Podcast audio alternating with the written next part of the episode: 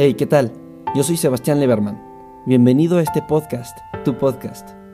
Este surge de la intención por hacer algo que aporte para bien a los problemas que ocurren en todo el mundo.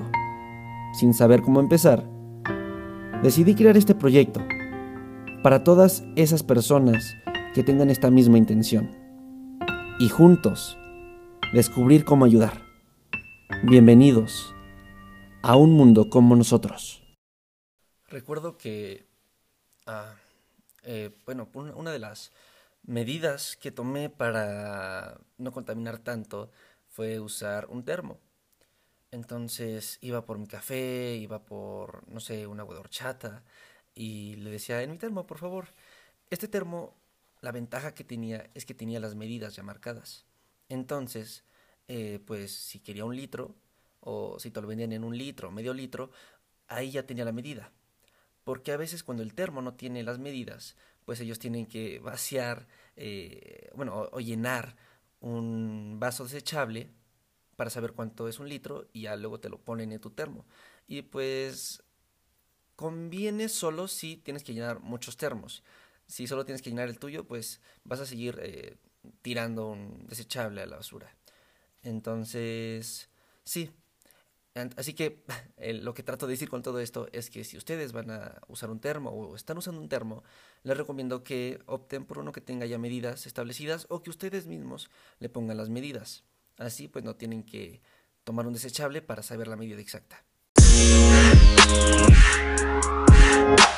Y estamos de vuelta con otro episodio más de eh, Un Mundo como nosotros. El tema de esta semana eh, pues es que cada vez hay menos temas de, que, de cuáles hablar. Normalmente se me ocurrían porque algo eh, por el estilo me pasaba en la semana, pero pues ahorita no pasa tanto en estos días. Así que me puse a ver documentales y me llamó la atención mucho eh, este tema de la biodiversidad. Eh, que bueno, tal vez, posiblemente en este episodio diga muchísimas veces la palabra biodiversidad, pero sí, y es que esta palabra es el término que se le busca dar a la variedad de vida en la Tierra. Es algo muy grande para resumir los miles de diferentes hábitats del mundo, millones de diferentes especies y miles de millones de diferentes individuos, así como trillones de diferentes características que poseen estos individuos. Es como todo un árbol genealógico. Y muchos nada más piensan que la biodiversidad eh, solo es eh, los animales o las plantas, y no, sino es todo el ecosistema y todo, todo, toda la vida en la Tierra, como ya se los había dicho. Entonces es algo muy, muy grande. La total biodiversidad de este planeta es inmensa, lo que es algo bueno, porque entre más biodiversidad haya, habrá más seguridad para toda la vida en la Tierra, incluyendo la nuestra, la de los humanos. Solo cuando la vida es muy variada y diversa podemos prosperar. Y es que tal vez no lo sepamos, pero necesitamos bosques abundantes cruzando por al menos una tercera parte de la superficie terrestre. Si fuera más, pues mejor, ¿no? Porque esto ayuda a absorber el dióxido de carbono y pues mantener el clima estable. Así como necesitamos también millones de polinizadores así como, no sé, las abejas, las avispas, eh, que bueno, en primavera se ven mucho, pero pues los pesticidas y el miedo que le tenemos, eh, pues hace que no las respetemos tanto. De hecho, hay una película muy bonita que habla de la importancia de las abejas. Ojo, que también son muy importantes las avispas y pues otros insectos. Ah, y bueno, también así necesitamos eh, la ayuda de muchísimos más organismos del suelo. Eh, necesitamos megatoneladas de plancton para mantener el suministro de nuestra comida. Necesitamos plantas extrañas y exóticas que solo crecen en lo más profundo de las junglas para crear nuestras medicinas. Necesitamos arrecifes de coral y áreas eh, manglares para proteger nuestras costas de, pues no sé, tornados, tsunamis, etc. Fenómenos naturales que no dependen de nosotros y pues estos, el mismo hábitat, la misma naturaleza nos protege de ello. Dependemos sobre la biodiversidad del planeta para proveernos de todas esas cosas que necesitamos y lo mejor es que es gratis. Pero solo lo hará, solo nos proveerá de todas estas cosas si hay en abundancia. Y por el momento, todo eso está siendo atacado. En los últimos 50 años, nuestras actividades han reducido dramáticamente la biodiversidad de todo el mundo. Hemos apagado nuestros hábitats, reduciéndolos, eh, bueno, reduciendo los números de, de sus animales salvajes en un 60%, por ejemplo. Incluso llevado a otras especies a la extinción. Eh, había un, un eh, pues no es anécdota, es como una historia, una leyenda, una fábula, no, no sé cómo llamarlo, eh, que bueno, en Nueva Zelanda o en Australia, en uno de esos lugares, hay un ave muy famosa que, que es pariente de las avestruces, de los emus creo, y, y tenían un depredador muy... Bueno, tenían, tenían su propio depredador, que era un águila gigante que los podía levantar. Eran unos animales pues del tamaño de, de un avestruz. Imagínate un águila levantando un avestruz. Tenía que ser una águila gigantesca. Pero cuando llegaron eh, los humanos a colonizar esas, esas eh, partes, esas tierras, pues se alimentaban de estos hemos, por así llamarlo. Entonces, esa, esa águila, la más grande del mundo, al no tener su principal fuente de alimento, pues se extinguió. Y pues es muy triste porque cuando, cuando vamos a poder volver a ver una águila tan grande, ¿no? Eh, y, eso mismo está pasando con águilas más chiquitas, con águilas como el águila real, el águila arpía, bueno, entre muchas otras. Aquí en otros datos, un número de leones, el número de leones en África ha caído un 65%. El número de atún rojo en el Pacífico ha caído en un 95%. Nos estamos acabando el atún. Y es raro porque cuando se habla de suministros y comida enlatada, no falta el atún. Y, nos lo estamos acabando. por, por eso mismo digo. Entonces, supongo que hay que buscar diferentes alternativas.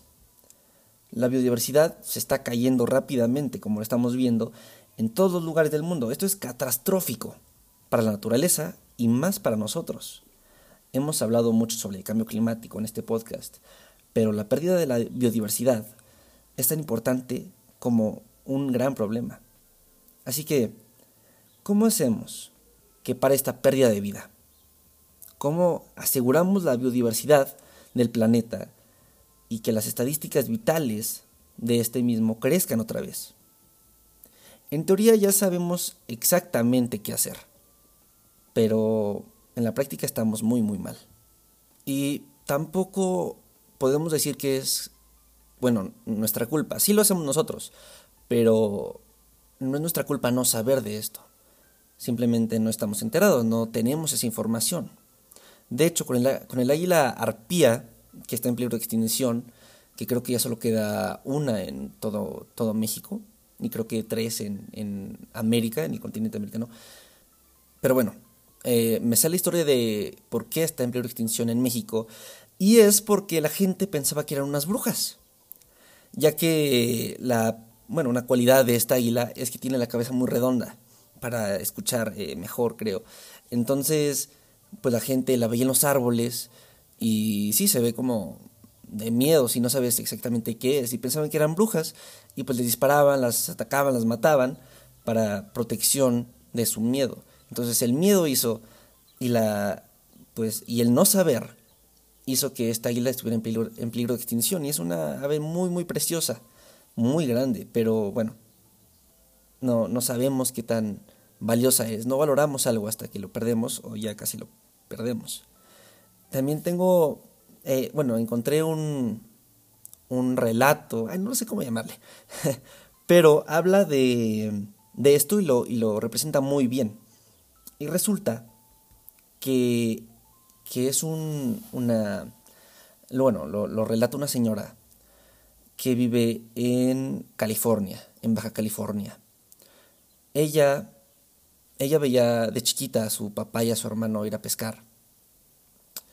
Y, y, a veces no, no, no, traían nada, no pescaban nada, a veces tenían suerte y pescaban algunos cuantos. eh, y su papá le contaba que cuando él era chiquito veía en el mar, eh, en los arrecifes, en, las costas, a los tiburones y el mar lleno de vida. Y ahora no ve nada. Ahora con trabajo sí encuentra peces. Entonces, un día, eh, la, la marina cerró y prohibió la pesca en esa zona. Mucha gente pues se enojó, eh, se rebeló, eh, decía, no, ¿cómo es posible? Solo de esto vivimos, de la pesca, y nos la prohíben. Y así pasó 10 años, hasta que, que de repente en esas, en esas costas, en, ese, en esos lugares, volvieron los tiburones. ¿Por qué volvieron los tiburones? No, no me refiero a que, a que volvieron ya que no había gente. Volvieron ya que no había pesca. Y como no había pesca, los peces se pudieron reproducir libremente, porque estaban en un área protegida. Como estaban en una área protegida, se reproducieron demasiados y hubo tanto alimento disponible que pues volvieron los depredadores naturales, los tiburones. Que mucha gente piensa que los tiburones son pues eh, malos, son, son este, máquinas asesinas, por pues las películas nos han, principalmente las películas, nos han dicho eso, nos han, nos han enseñado que son muy peligrosos, pero la realidad es que no.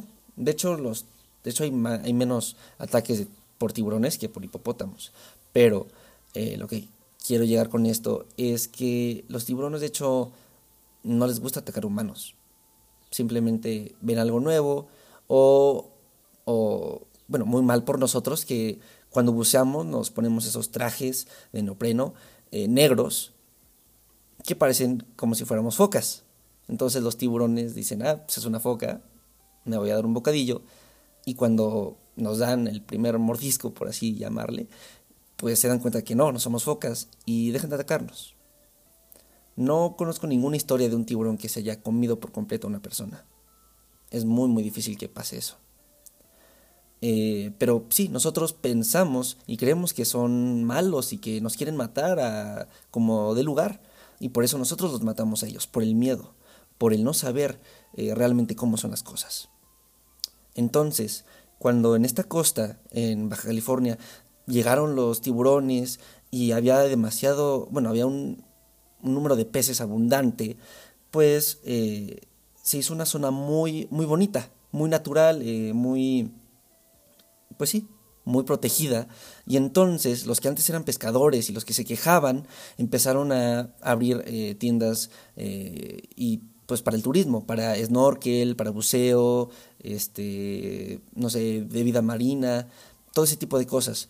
Entonces, de esa zona costera eh, que solo, que solo se, se, dedicaba a pescar y que pues no era tan bonita ese pueblo o esa ciudad donde, donde se practicaba eso, gracias a que se prohibió y que resurgió la vida ahí, el pueblo, la ciudad o lo que haya sido creció y se, se favoreció del turismo. Ahora mucha más gente venía y, era una ayuda económica gigantesca. Eh, y, ahora el negocio no era de matar a los peces, sino de cuidarlos, protegerlos y llevar a la gente a que los viera y, que los y que viera qué tan importante es preservar el área natural había otra historia, eh, igual parecía de peces, que me la contó un amigo muy cercano. Le mando saludos, Josué, si me estás escuchando. Él, él de chiquito, bueno, no tan chiquito, pero él, eh, en los ríos había unas fosas, así me lo contaba él, donde, donde se encontraban los peces. Entonces les ponían dinamita en esas fosas explotaban y en lugar de matar a los peces los, eh, los orientaban, los las aturdían. Los peces salían de, pues, de esas fosas y ya los tenían, eh, los estaban esperando con unas redes para pescarlos todos y que se hiciera más fácil y sacaban unos peces gigantescos.